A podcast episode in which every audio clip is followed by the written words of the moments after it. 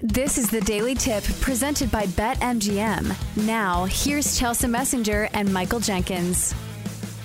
All right, let's play a little take your pick here on the Daily Tip presented by BetMGM as we do a postseason spin on our favorite little game. Take your pick. Bring back dweeb. But if that's the word that best describes him, like if you called anybody a dweeb, wouldn't it be Darren Rovell? Like that's the perfect word. so you're saying if you look the word dweeb up in the dictionary, there will be a picture of Darren Rovell. Yes. Like who else would be there? like he fits it perfectly. I don't think I've ever called anybody a dweeb, but hopefully I'm not burning any bridges here because I know he works in like the gambling space. I think he works for the Action Network. Uh can't wait to have him on the show and be like, hey dweeb, what you been up to? Anyways. All right, let's get to the take your picks. Um, hopefully no dweebs in here. So let's let's get it to it. There are f- a few large lines for the wild card weekend in the NFL. The Bills are laying 10 and a half. The 49ers are favored by 10 and the Bengals just shy of a touchdown at six and a half. Jenks, take your pick in order. Which of these teams are more are you most comfortable laying the points with this weekend? Hmm, I'm going to say Bills are the most comfortable just because I don't know who in the world the Dolphins are going to play at quarterback. If it's Skylar Thompson again, then I'll just throw my feet up and enjoy the game and feel like they're going to cover in a big way. Also, I feel like Buffalo is a, is a team of destiny. They have that feel around them. Second is the Niners, just because I think the Seahawks are playing way over their heads right now. And if you look at double digit favorites over the past, I forget what the what the era or the amount of time it is. Double digit spreads in the NFL playoffs over the past few years have cashed in a big, big way. So I like the Niners as well. And then I would say least confident is the Bengals just because I don't think Lamar Jackson is going to play, but there is a possibility that he does. If he does, then maybe the Ravens, who have a very good head coach and John Harbaugh, can keep it close. So I would say Bills, Niners, and then Bengals.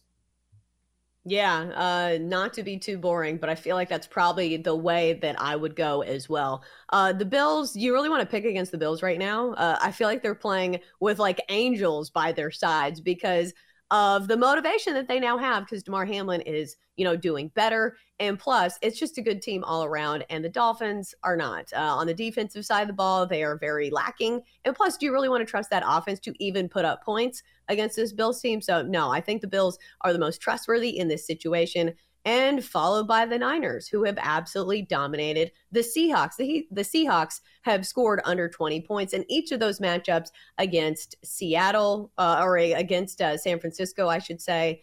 And then I don't know. I don't think I have a good justification to where I don't really trust the Bengals laying six and a half. Maybe because it's a divisional matchup, and traditionally Baltimore almost feels like the Tennessee Titans, in which even when they're heavily injured, they somehow find a way to keep games close and maybe that's why. But I don't have anything behind it because uh, two of these matchups, the Bengals have absolutely blown out the Ravens. Remember that one game where Joe Burrow threw like five touchdown passes and then like did like a a, a wink and a nod to Wink Martindale, who was saying like Joe Burrow is not that special. Um, so I don't know. I feel like.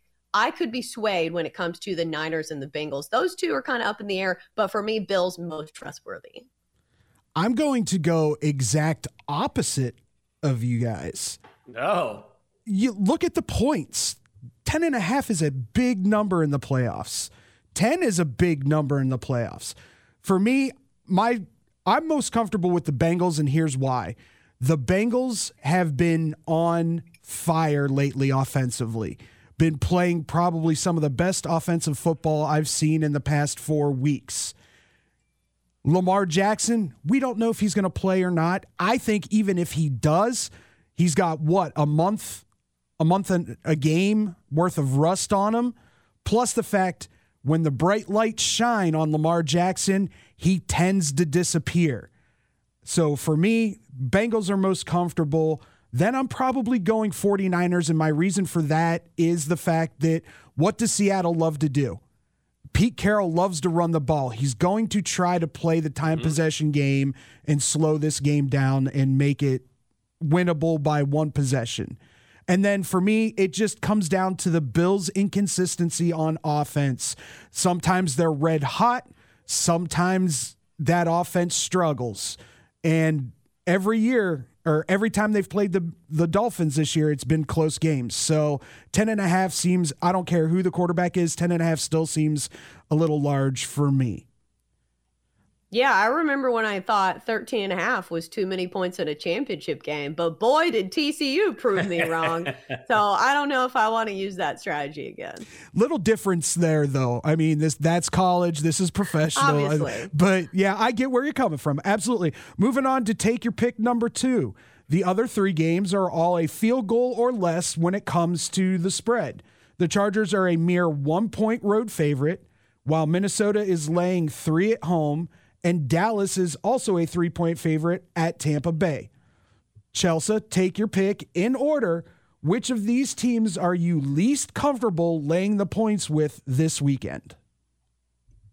Yeah, I think all three of these teams could be on upset alert when it comes to the first round of the postseason. So that should be your answer. But let's use the numbers in front of us. The fact that Dallas is laying three points, so you're getting the key number of three with Tampa Bay at home and Tom Brady, a seasoned playoff veteran who is just playing better as the season progresses. Dallas's defense is not what it used to be at the start of the season. I know they have a pretty solid secondary still, uh, which will be a tough matchup for Tom Brady in the passing game.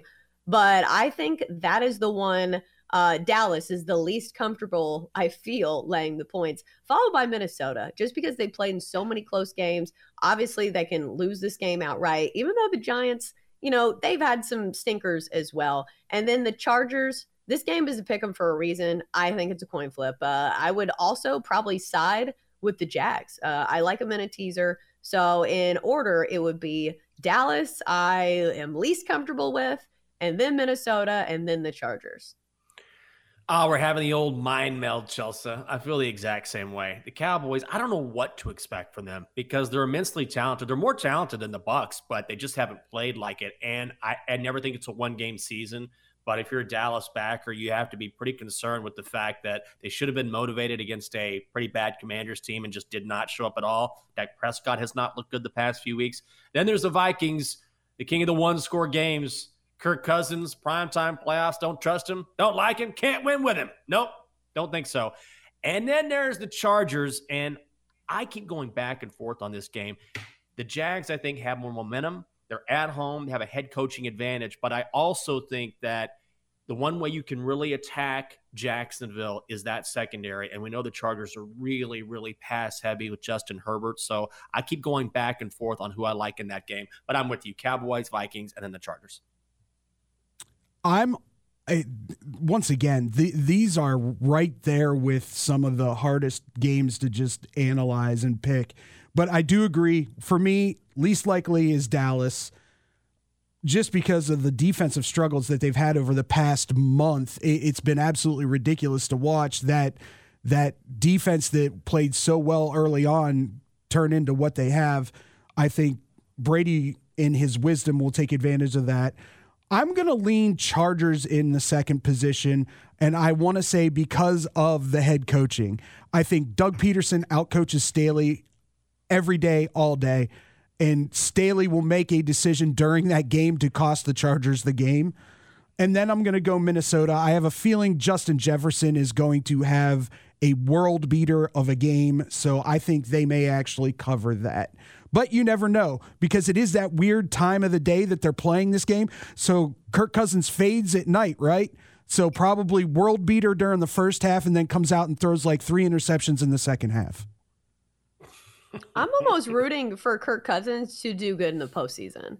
Because isn't that the narrative? Like, we love a good narrative breaker.